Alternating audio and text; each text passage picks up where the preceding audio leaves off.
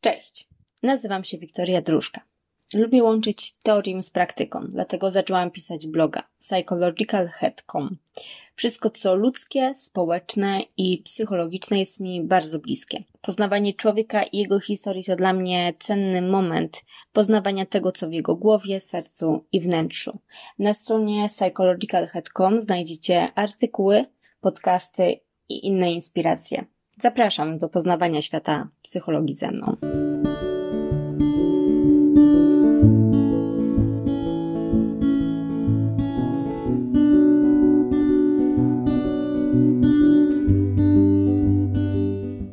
Dzisiaj przeprowadzę wywiad z doktorem Mariuszem Wirgą, psychiatrą, psychoterapeutą poznawczo-behawioralnym, psychoonkologiem, trenerem terapii simontonowskiej i racjonalnej terapii zachowania, współautorem książki ABC Twórca Emocji. Naszym tematem jest niskie poczucie wartości i krytyk wewnętrzny. Mm, oczywiście te dwa pojęcia e, są ze sobą bardzo ściśle związane, bo przecież jak przychodzi pacjent, to często, który ma niskie poczucie wartości, mówi e, też o krytyku wewnętrznym. E, czy Pan również tak często spotyka się z problemem niskiego poczucia wartości u pacjentów? Przede wszystkim się spotykam, zaskoczony byłem, jak często to, to jest problem wśród wielu osób, ponieważ problem jest taki, że my ukrywamy przed, sobie, przed innymi szczególnie nasze poczucie niższej wartości, ponieważ się go wstydzimy. I dlatego e, nie zdajemy sobie sprawy, jakie to jest powszechne. I e, ja sobie zdałem z tego sprawę na początku lat 90., e, kiedy uczyłem racjonalnej terapii zachowania w 92 roku to było. I pamiętam, że my zaczęliśmy szkolić e, terapeutów i to na jednym slajdzie wspomnieliśmy, że RTZ się nazywa, nadaje do pomagania osobom z poczuciem niższej wartości. I to był po prostu jedna, jeden bullet, na, jeden punkt na jednym slajdzie. Ale to stało się tak popularnym tematem, że ewentualnie teraz jest to taki dwugodzinny e, e, e, element programu stałego, trzydniowego kursu racjonalnej terapii zachowania, także takiego początkowego kursu. Także my na samym początku zaczynamy tego uczyć, a wtedy byłem bardzo zaskoczony tym. I bo, bo okazało się, że terapeuci mieli e, znaczne poczucie niższej wartości i te pojęcie, jak e, to poczucie się wykształca w nas, e, było, no było im bardzo przydatne i zrozumiałe dla nich samych, a oczywiście też w pracy z innymi. No właśnie, tak. Ja zauważam, że to wśród terapeutów, psychologów bardzo często mm, to niskie poczucie wartości zatrzymuje ich trochę zawodowo, bo oni nie, jakby ciągle czują się niegotowi na rozpoczęcie e, takiej szerszej pracy z pacjentem. Ciągle mówią, jeszcze umiem za mało. I, i, i tak sobie myślę, że mm, to właśnie dotyczy i problem dotyczy i pacjentów, i terapeutów, czy tam w ogóle środowiska może powiedzmy psychologicznego, terapeutycznego. Y, no właśnie, dlaczego ten problem jest tak częsty?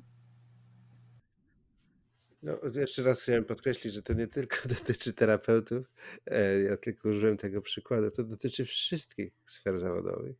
Może, może nie dotyczy polityków, ale to, to mówię żartobliwie w tej chwili, ponieważ e, większość tych mm, problemów jest powszechna i też taki rozdział pacjent, terapeuta, jest sztuczny, bo to wszyscy jesteśmy my ludzie i my wszyscy podlegamy podobnym formom e, kształtowania się i podobnym e, trudnościom, jakie wszyscy możemy mieć w, w przyszłości. E, I dlatego na przykład, to skąd się bierze to? To jest bardzo prosta rzecz, ponieważ każdy z nas był dzieckiem. Jako dziecko popełnialiśmy wiele głupich błędów. E, I, i te błędy były nam wypominane przez dorosłych, którzy nam dobrze życzyli, bo wiedzieli, że dalsze popełnianie tych błędów będzie dla nas zgubne.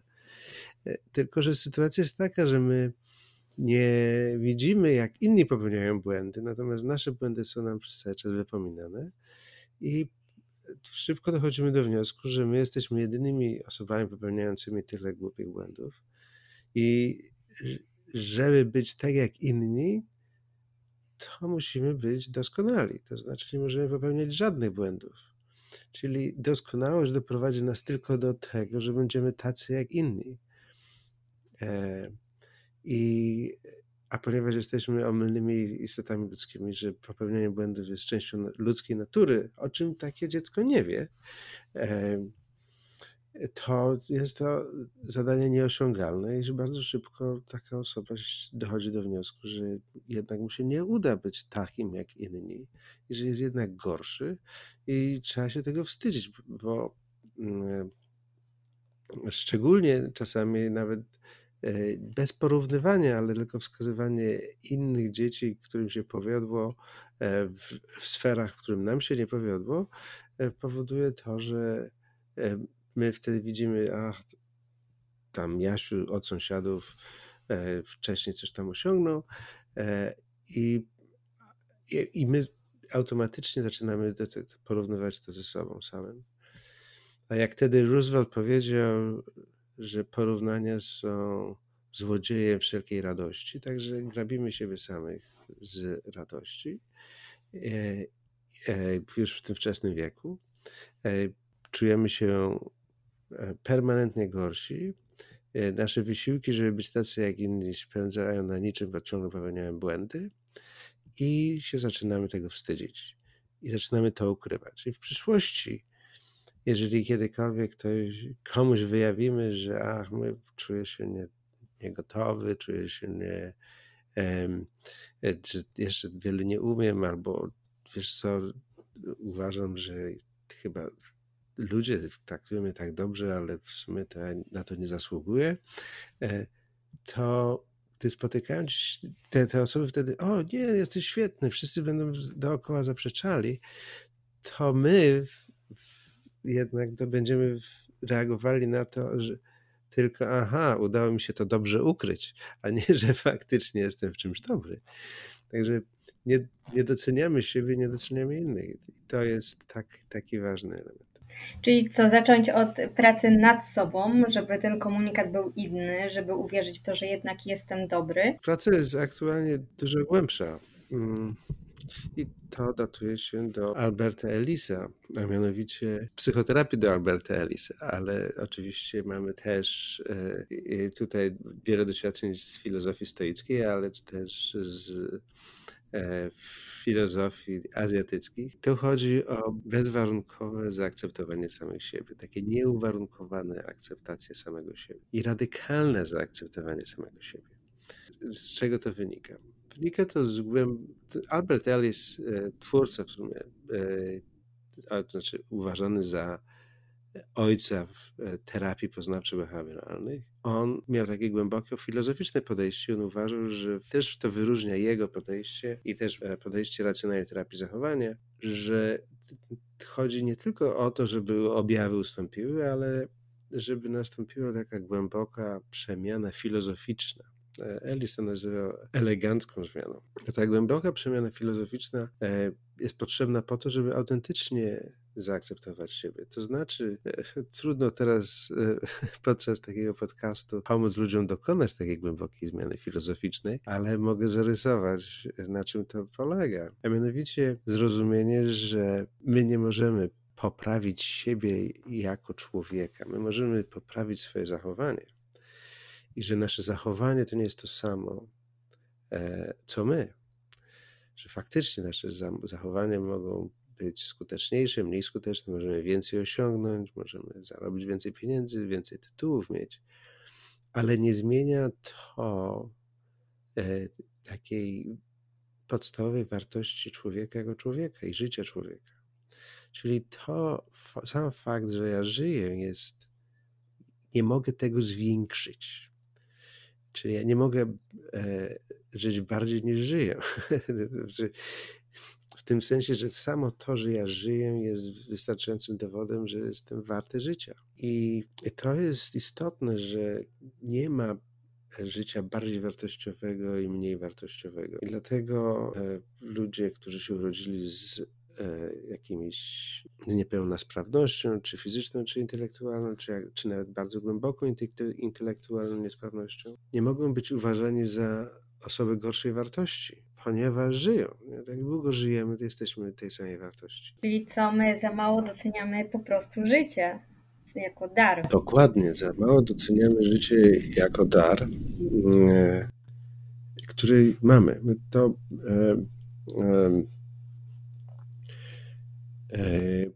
my to tak bierzemy, te, te, te oczywiste rzeczy bierzemy za a, to jest takie oczywiste i takie łatwe.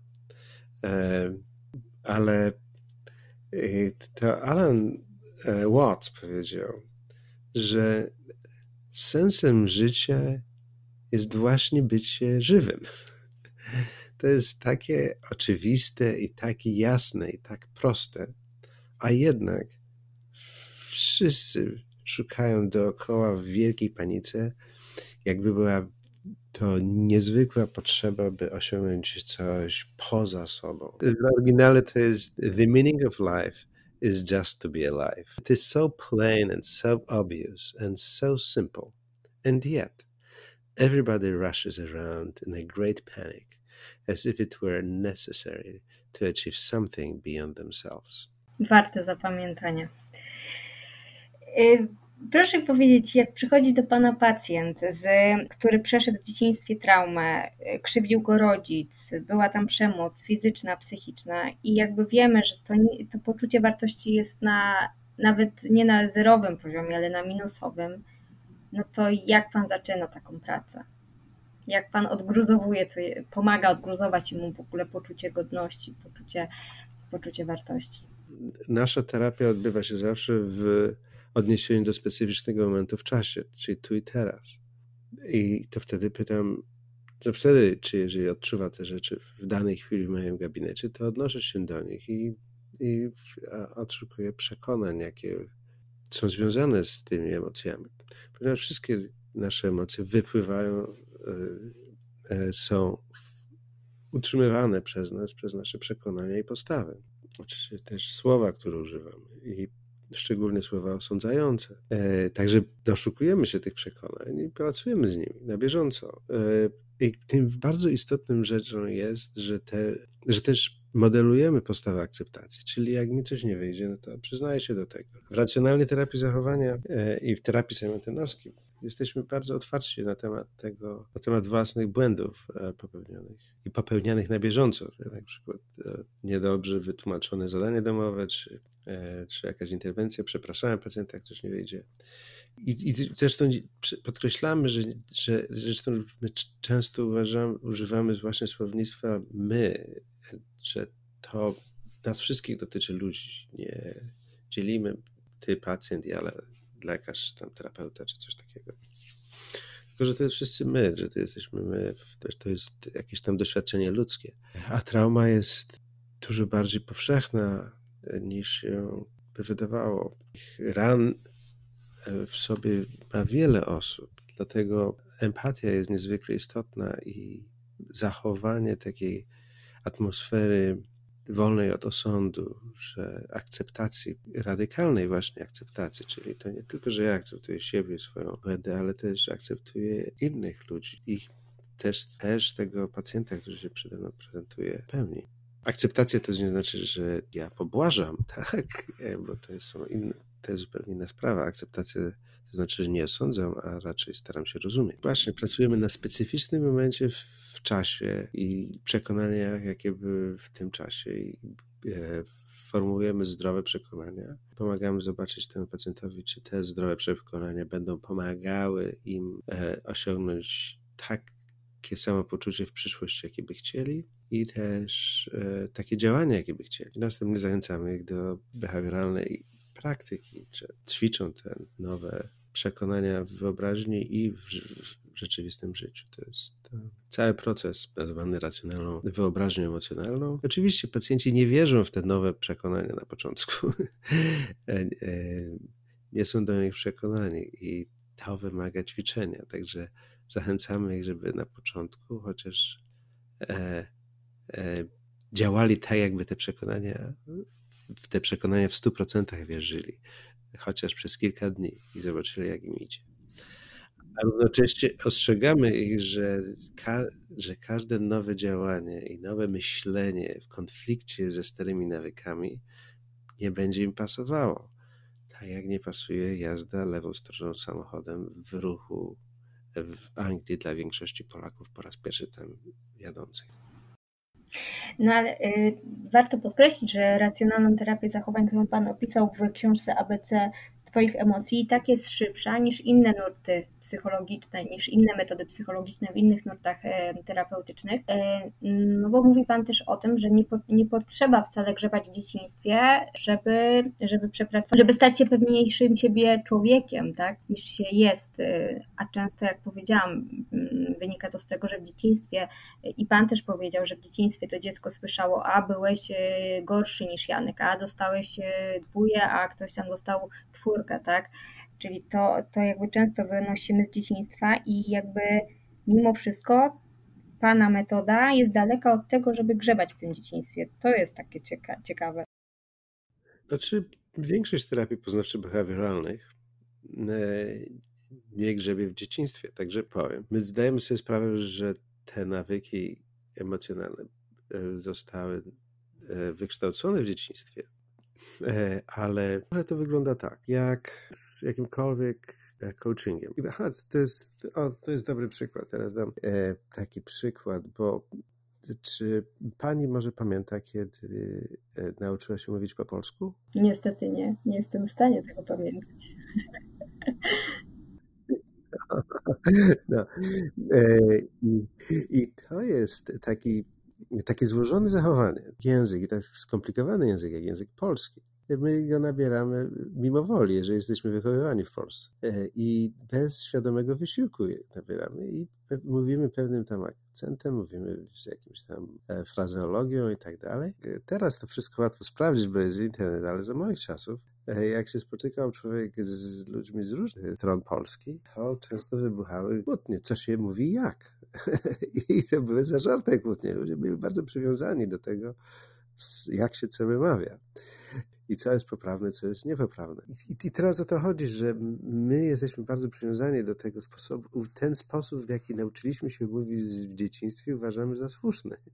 I też nasze reakcje emocjonalne, tym, kim jesteśmy, jak to jest, jesteśmy bardzo protekcyjni wobec tego, czyli jesteśmy też protekcyjni wobec tych rzeczy, które nie są dla nas zdrowe. Czyli ponieważ się nauczyliśmy ich we wczesnym życiu stały się nam bliskie, e, nawet gdy nie są adaptacyjne. One były adaptacyjne w tamtym czasie, kiedy je nabieraliśmy. I tak to jest ważne, żebyśmy to zrozumieli, że, że trauma i te reakcje emocjonalne wobec traumy mojego dziecka, one one pomogły, pomagają mu się zaadoptować do tego środowiska i przeżyć. Ale potem, gdy już tej traumy nie ma, to, to one są balastem, obciążają e, to dziecko, potem tego dorosłego. I dlatego warto się nauczyć in, e, innej reakcji. I teraz pociągnę dalej ten przykład z tym sposobem mówienia. E, bo jeżeli chcemy się nauczyć inaczej mówić, to możemy pójść do coacha dialektu przykład, bo okazuje się, że na przykład miałem przyjaciół, parę lekarzy z Georgii i oni dostali pracę w, w Elni w Bostonie. I akcent bostoński jest zupełnie inny od akcentu z Georgii, e, a ludzie w Bostonie często patrzą z wyższością na tych, którzy mówią jakimkolwiek innym akcentem, a szczególnie akcentem południowym. I, i ja radziłem moim przyjaciołom, żeby się zignorowali te rzeczy, ale e, oni zdecydowali się wynająć coacha dialektu. I coach dialektu e, nie doszukiwał się od którego wujka, od której cioci, od którego rodzica oni nabrali takiej, a innej frazeologii, akcentu czy wymowy, tylko e, skupił się ten dia e, coach dialektu na tym, hej, wy mówicie w ten sposób, a tu jest tak, jak mówią w Bostonie, czyli on ponagrywał ich, jak to mówił, zanalizował ich sposób mówienia, e, wynalazł błędy, powiedział, ach, tutaj, jeżeli chcecie mówić tak jak w Bostonie, to to, to, to, to należy zmienić, tak, tak, tak i tak. I tu są ćwiczenia, żeby tego dokonać. i potem z nimi ćwiczył. Także tak to wygląda. E, I tak samo tutaj. Nie o to chodzi, żeby dochodzić do tego, kto czego, e, e, jak nabraliśmy danego nawyku emocjonalnego, tylko który z nich jest niezdrowy jakie będą zdrowe reakcje w przyszłości i należy te zdrowe ćwiczyć, zastępując te stare. Zastanawiam się, jak długo czasu potrzebuje ludzki mózg, żeby, żeby nauczyć się nowego myślenia o sobie. Czasami może to być taka transformacja e, bardzo dramatyczna i głęboka.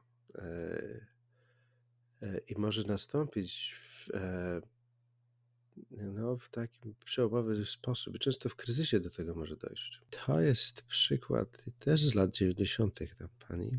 E, prowadziłem zajęcia, e, też takie trzydniowe zajęcia z racjonalnej terapii zachowania i e, w Poznaniu.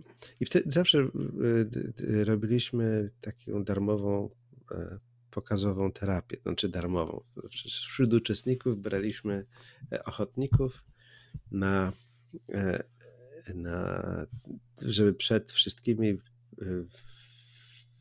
z nimi przeprowadzać taką terapię. I z reguły chętnych na początku nie było w większości takich warsztatów, bo to trochę jest obciach przechodzić terapię przed wszystkimi, bo chcieliśmy, żeby to było autentyczne, nie tylko wymyślone.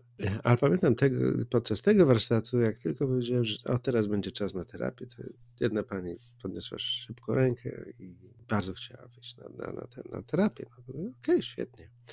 E, okazało się co? Okazało się, że to była kobieta, e, która kilka tygodni wcześniej straciła pracę. E, wychowywała miała dwóch synów, chyba wtedy w wieku 8 e, i 4 lata, czy coś takiego. W każdym razie, czy może nawet mniej, 6 i 4. E, I, mm, i ta kobieta w, ty, w tym tygodniu ją mąż opuścił. Także została sama, bez pracy, z dwójką dzieci. I ta ta kobieta powiedziała, że nie miała pieniędzy na terapię, ale taniej było jej się zapisać na warsztat i, i przeczytała, że tam będzie darmowa terapia, znaczy będzie terapia pokazowa i skorzystać z tej pokazowej terapii, a ona potrzebuje pomocy w tym. No i pracowaliśmy z nią. To był trzydniowy warsztat, tak jak zwykle. I podczas pierwszego dnia pracowaliśmy, drugiego i trzeciego dnia.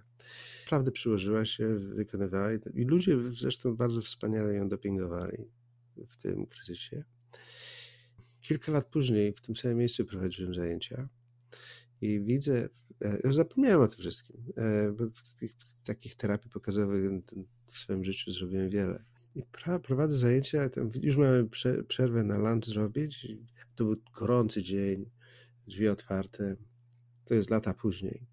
E, I widzę kobietę spacerującą w tej weftę.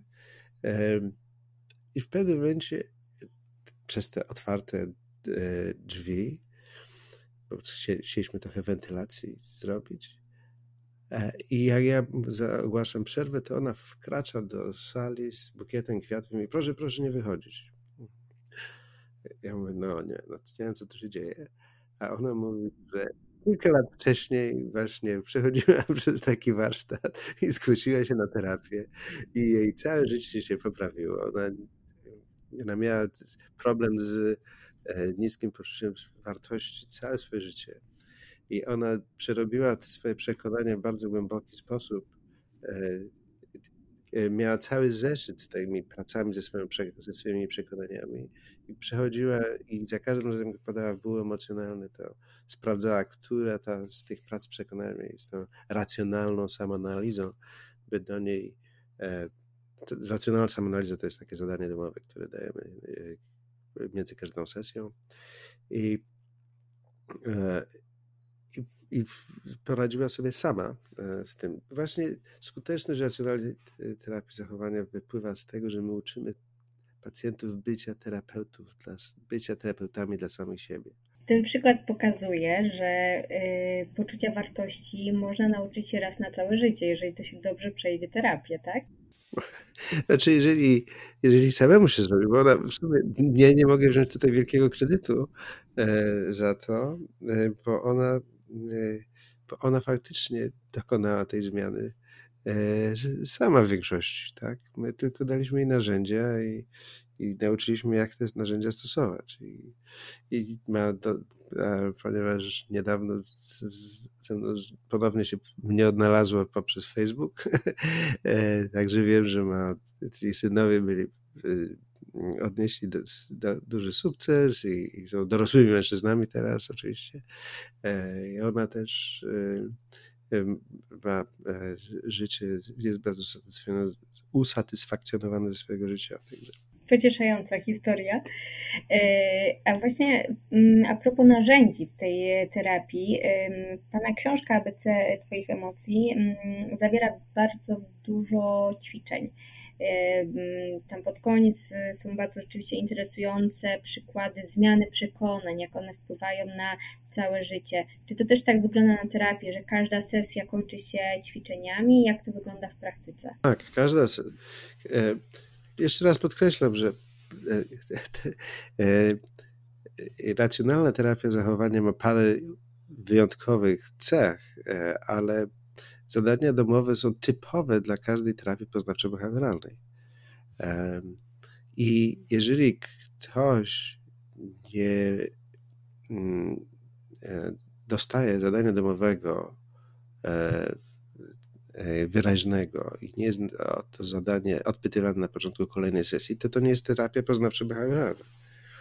E, I jest olbrzymia ilość badań pokazujących, że sukces w terapii poznawczo-behawioralnej zależy od e, wykonywania zadań domowych. Że brak sukcesu w terapii poznawczo-behawioralnej jest z reguły związany z brakiem właściwych zadań domowych.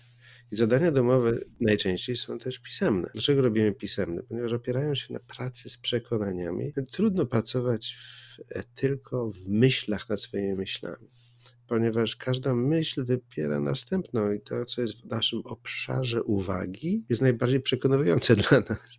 Dlatego dobrze jest to mieć na papierze, żeby móc myśleć o naszym myśleniu, czyli takie metamyślenie móc włączyć, czyli żeby sprawdzić, czy to nasze myślenie jest zdrowe. I my dajemy ludziom narzędzia do tego, żeby patrzeć, żeby się nauczyć, żeby jak oceniać swoje własne myślenie, czy jest zdrowe i formułować e, zdrowsze przekonania, jeżeli się okazuje, że to, co dotychczas myśleliśmy, jest nie jest zdrowe.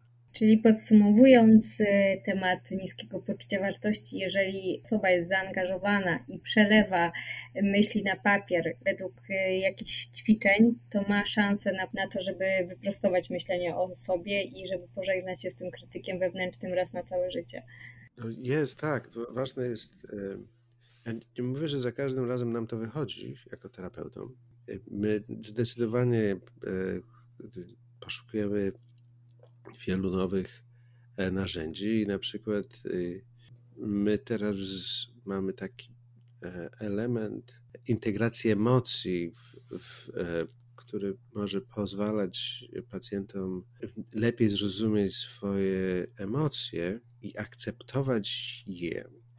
Bo to jest trochę tak, że mnie się wydaje, że my też popadliśmy w tej rozmowie teraz te, w tę pułapkę myślową że przychodzi pacjent do lekarza czy do terapeuty i się źle czuje i skupiają się na tym, żeby natychmiast wyeliminować to ze samopoczucie i może nawet dać trochę dobrego. E, I, i to, to działa u znacznej części ludzi, e, ale nie u wszystkich. Szczególnie nie działa zbyt dobrze właśnie u osób straumatyzowanych. Bo u takich osób należy przeznaczyć dużą część czasu na empatię i na docenienie tych trudnych emocji, jakie do, do, od, e, odczuwają. Czyli nie możemy ulec tej, tej pułapce właśnie tego, że ach, jak szybko się pozbyć tych negatywnych emocji ci, ci ludzie by chcieli się pozbyć tych negatywnych emocji, ale właśnie tak to ledwo tylko zaznaczyłem, że te emocje pomogły tym osobom się adoptować i one pomogły przeżyć traumę, kiedy ona się działa. Także przeznaczamy teraz, skupiamy się w tych zaawansowanych programach, które prowadzimy, to jest właśnie skupienie się na tym, żeby zaakceptować emocje takimi, jakimi są, bo podkreślamy, zresztą w, w książce piszę, że to, że emocja jest negatywna, to nie znaczy, że jest zła. Nam emocje są potrzebne negatywny tylko określa, jak nas motywuje. Negatywne emocje motywują nas, żeby uciekać, unikać lub niszczyć. Pozytywne emocje motywują nas, by dążyć do czegoś, a neutralne emocje motywują nas, by pozostawać w danej chwili. I to jest ważne, żeby podkreślić, że są neutralne emocje, jak spokój umysłu, odprężenie, relaks. A negatywne emocje pomagają nam. Złość jest taką często wypieraną emocją, ale to złość nam pomaga w zrozumieniu naszych ograniczeń własnych, e, wytaczaniu naszych granic, e, pozwala nam chronić siebie.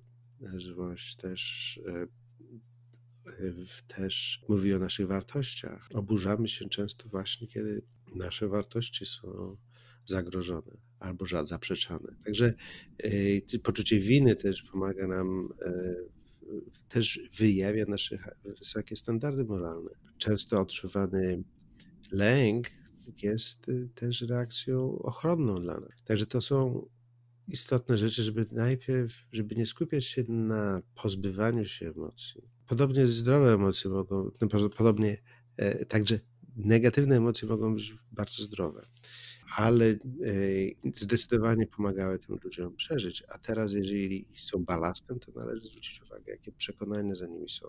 Ale, ale raczej z, w formie starania zrozumieć siebie samego, pogłębić wiedzę o sobie, takiej eksploracji o sobie, czyli wykorzystać te emocje, które odczuwam i żeby zrozumieć siebie bardziej, swoje potrzeby i następnie jakie postawy, jakie przekonania są za tymi emocjami i następnie dopiero dokonywać tej transformacji. Uprzedził Pan y, moje pytanie, bo właśnie chciałam pytać o to, co Pan właśnie też porusza w książce, jak, jak wypierane emocje wpływają na ciało. Pan przecież tak holistycznie patrzy na człowieka, może dlatego, że Pan jest i psychiatrą, i psychoterapeutą, ale to jest bardzo, myślę sobie, dzisiaj ważne, że, że my często chcemy objawy somatyczne szybko leczyć tabletką, natomiast często źródłem tych objawów somatycznych są właśnie emocje, nie, niezagospodarowane emocje. Tak jest. E, to, to, to jest e, to zdecydowanie nie jest nowy temat. To, to już jest opisywane od, e, od dawna. Tylko właśnie mnie się wydaje, że terapia poznawczo-behawioralna daje nam wyjątkowe narzędzia do tego, żeby właśnie sobie radzić też z tymi ukrytymi emocjami. Ten nasz model, o którym mówimy, ABCD emocji, zresztą książka się nazywa ABC Twoich emocji. E, ten, ten model, e, który sformułował początkowo Albert Ellis, a potem Maltzby udoskonalił, oznacza to, że A to jest coś się stało, B to są moje przekonania o tym, co się stało, i to B, to moje przekonania o tym, co się stało, powodują to, jak się czuję w C, jakie są i jak działam w D. I teraz, jeżeli ja mam jakieś odczucia w C, ale nie jestem pewien, jakie są przekonania, to, to znając ten model, ja mogę zadać sobie pytanie: aha, osoby w sytuacjach takich, które czują się tak i działają tak, co one mogą myśleć? I e, i w ten sposób mogę odkryć, co, co też ja mogę myśleć. Dużo łatwiej jest nam e, to widzieć z boku niż u samych siebie. Dlatego fajnie jest mieć terapeutę, e, który to z, z nami zrobi. E, innym takim elementem bardzo istotnym, który dotyczy też osób, które przeszły traumę, to jest ich takie poczucie niepokoju, lęku, ale które mają trudno, trudność z, z identyfikacją, czego się tak naprawdę boją, czy skąd się bierze ten lęk. E, I tutaj od innego mojego mentora, e, Davida Burnsa, jest świetny sposób na zrozumienie właśnie tych ukrytych emocji. E, to jest zapytanie się tej osoby, czy ty chcesz być miły dla ludzi no większość, jeszcze nie spotkałem osoby, która miałaby być taki właśnie lęk, która nie chciałaby być miła. Mnie się wydaje, że, że ta nasza chęć bycia miłymi dla wszystkich i żeby nas postrzegano jako miłymi i, i że czasami możemy coś powiedzieć niemiłego, e, albo możemy być postrzegani jako niemili, to wywołuje ten lęk. Także i, i tu jest też ta refleksja na temat samego siebie, że ja muszę być bardzo miły, milszy niż, niż e, mi się czasami udaje, żeby być akceptowanym przez innych. Także jak robimy warsztaty, to czasami się pytamy ludzi, e, ile, żeby podnieśli rękę ci, którzy chcą być, e, ci, którzy mają trochę problem z, z zamartwianiem się i lękiem, E, I potem drugie pytanie jest, żeby podnieśli ludzie ręce ci, którzy chcą być mili. Z reguły na warsztatach to są te same osoby. To mówimy tutaj głównie o warsztatach wśród terapeutów. Głównie takie teraz prowadzę. Czyli w sumie potrzeba nam trochę buntu na to, co, e, co wynieśliśmy z dzieciństwa, tak? Bo przecież trochę nas uczą tego w domu, żebyśmy byli tacy mili dla wszystkich, grzeczni, posłuszni. W sumie rodzice lubią takie dzieci posłuszne, niekonfliktowe, godzące się na wszystko. I potem ten problem granic wychodzi w dorosłości dopiero, tak? I tu jest ta praca. Mhm. Bardzo cenię Pana pracę.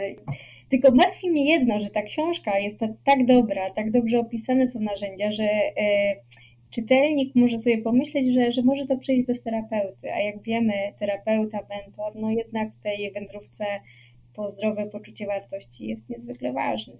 To, to znaczy tak. E, jeszcze raz chcę podkreślić, że jest wiele mitów dotyczących psychoterapii. Wiemy, że na przykład ta książka już wspomnianego Davida Burnsa, e, on napisał książkę, która była opublikowana w 1980 roku pod tytułem Feeling Good.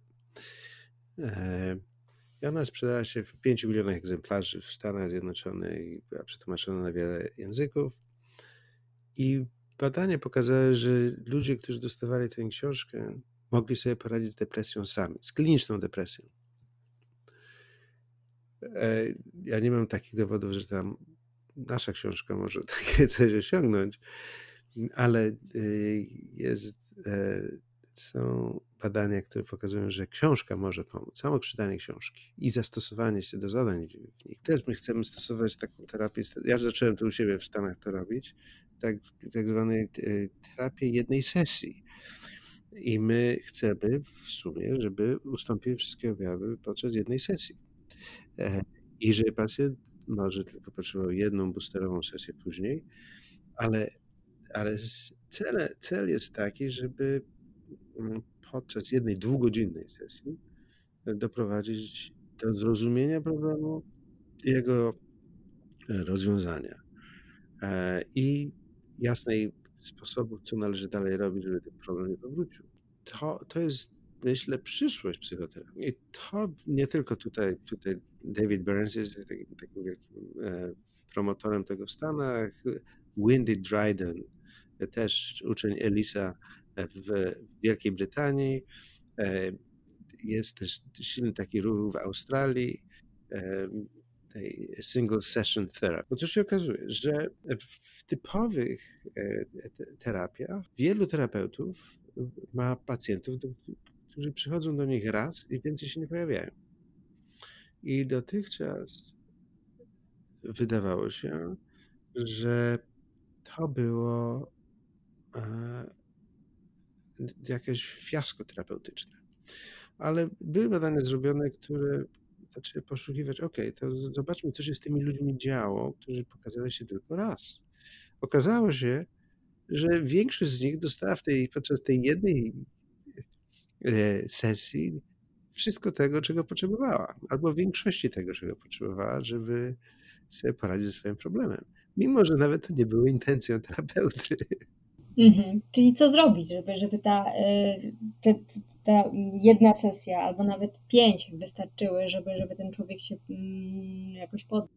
No, to znaczy, że trzeba taką jedną sesję terapeutyczną to trzeba dobrze przygotować. I właśnie dać pacjentowi wiele narzędzi już przed tą sesją, żeby wiedział, na czym że, że przede wszystkim, żeby nie było przywiązania do wyniku. To znaczy, że naszą intencją jest załatwić wszystko w dwie godziny, ale nie musimy. E, e, że, że będziemy dokonali najlepszych wysiłków, żeby to zrobić, ale no, nie kontrolujemy wszystkiego. Dobre jest, istotne jest, żeby rozumieć, że, że, że, że problemy tego pacjenta są, e, nadają się do, do takiego czegoś to jest większość wyuczonych problemów emocjonalnych, w tym też trauma nadaje się do takich rzeczy. E, możliwe, że, zaburzenie osobowości prawdopodobnie nie, e, ale, ale e, zaburzenia nastroju, zaburzenia lękowe, trauma to się nadaje, depresja, natomiast zdecydowanie nie zaburzenie afektywne dwubiegunowe, czy frenia, tego typu rzeczy nie. E, I, i wtedy, e, wtedy co się dzieje? Taki, e, czyli przygotowujemy tego pacjenta. Czyli pacjent ma zadanie domowe już przed sesją, tak? I on się dowiaduje wiele na temat tego, skąd biorą emocje.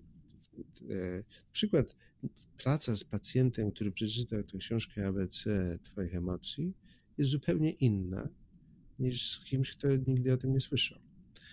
I jeżeli ktoś tę książkę przeczytał i chce, i, i teraz ma już zrozumie, zrozumiał część swoich problemów, to wtedy zaczynamy taką sesję, bo ja mam też i te wszystkie kwestionariusze, cała informacja, jego historia choroby i tak dalej już jest wypełniona przed sesją. Ja się za nią zapoznaję przed sesją i e, my skupiamy się na początku, to cała praca jest na temat empatii i zrozumienia, akceptacji tych trudnych emocji, z jakimi on w dalszym ciągu sobie nie radzi. Od tego wychodzimy. I to i że też opór. Jeżeli e, także i, i, i, mamy wiele takich um, paradoksalnego działania, że bo co się okazuje, że często nasze wysiłki, by pomóc pacjentowi, są głównym przyczyną oporu terapeutycznego. To znaczy, im bardziej ja chcę pomóc pacjentowi, tym bardziej mu przeszkadzam. O to chodzi, żeby przez być tak w pół kroku za pacjentem, żeby to pacjent nas żebyśmy ich, im pomogli w danym następ, podjęciu następnego kroku. I pacjent nas namawiał do tego, żebyśmy im pomogli. I, i oczywiście się to kończy e, zadaniem domowym i e, taką metodami zapobiegania relapsu E, czyli nawrotowy, zapobieganie nawrotowi. I uważamy, że nawrót będzie nieunikniony. Czyli nawrót tej depresji, czy nawrót tego lęku, czy nawrót jest nieunikniony, ale ważne jest, żeby zaakceptować to, ale te same umiejętności, których nauczyliśmy się w ciągu tych dwóch godzin, pomogą człowiekowi wyjść z tego. To jak raz wyszliśmy z jakiegoś kryzysu emocjonalnego, w ten sam sposób wyjdziemy z każdego przyszłego związanego z tymi przekonaniami. Coraz bardziej się przekonuję do takiego szybszego, e, szybszego, szybszej pomocy, bo jakoś zawsze myślałam, że, że trzeba pogrzebać trochę w dzieciństwie, ale tak sobie myślę, że przychodzi pacjentka i mówi, że ma problem z zazdrością, chorobliwą zazdrością, no to zanim ona w ogóle zrozumie, e, skąd ta chorobliwa zazdrość się wzięła, no to, to, to jakby trochę mija czasu a gdzie tam y, dopiero jakoś radzenia, sposób radzenia sobie z tą, z tą emocją. Więc zastanawiam się, jak to można zastosować w praktyce, jak to wygląda w praktyce. E, przede wszystkim nie, gwarantujemy, że to zrobimy w dwie godziny, ale to, byłaby, to, to jest bardzo dobry przykład. Te, te sesje takie też jednorazowe się nadają świetnie do osób, które nie spełniają wszystkich form E, takiej klinicznej. Zresztą jest dużo teraz e, taki ruch się zwiększa takich tak zwanych walk-in clinics, nie? czyli jak mam problem emocjonalny, to ja idę, żeby przejść przez kilka godzin intensywnej terapii i wychodzę e, z zadaniami domowymi, wszystko rozumiem i to, jest, i wiem, co dalej robić. I najwyżej wracam po tune-up tak, do, do, do regulowania. Ale taka, to mówimy, chorobliwa zazdrość, no to to jest istotne, żebyśmy bez osądu do tego podeszli i powiedzieli, a dlaczego chorobliwa? I, i, i raczej może zazdrość. I teraz ona i, i ona może wypływać z poprzednich doświadczeń tej osoby. Z, z, tego, że została skrzywdzona, czy opuszczona, czy, czy ten, i, a, a faktycznie mo, mo, mąż też może się zachowywać nie tak, że, że, że, że trudno mu ufać. E, także to jest, e, no to są istotne, rzeczy, ale do zrobienia. I to, to, co teraz powiedziałem w tych dwugodzinnych sesjach jednorazowych, e, to to jest taki najwyższy standard. nie, nie uważajmy, że to, to jest, o tak, ale warto, warto sobie pomyśleć, że to jest możliwe. I tylko sobie pomyśleć, że to jest możliwe, natychmiast zmienia się nasze myślenie. Tym bardziej, że wielu pacjentów y, przychodzi tylko raz. Jednak tak, jednak wciąż jest ten opór przed przynajmniej w Polsce, tak, przed pójściem do terapeuty. A często też rzeczywiście kończy się na tej pierwszej konsultacji, czyli rozeznaniu bo jednak terapia wciąż kojarzy się z czymś bolesnym, tak? Właśnie ze zgrzebywaniem ran. A akurat y, my używamy dużo humoru, zresztą e, wszyscy e, moi mentorzy mieli duże poczucie humoru, empatii i humoru, także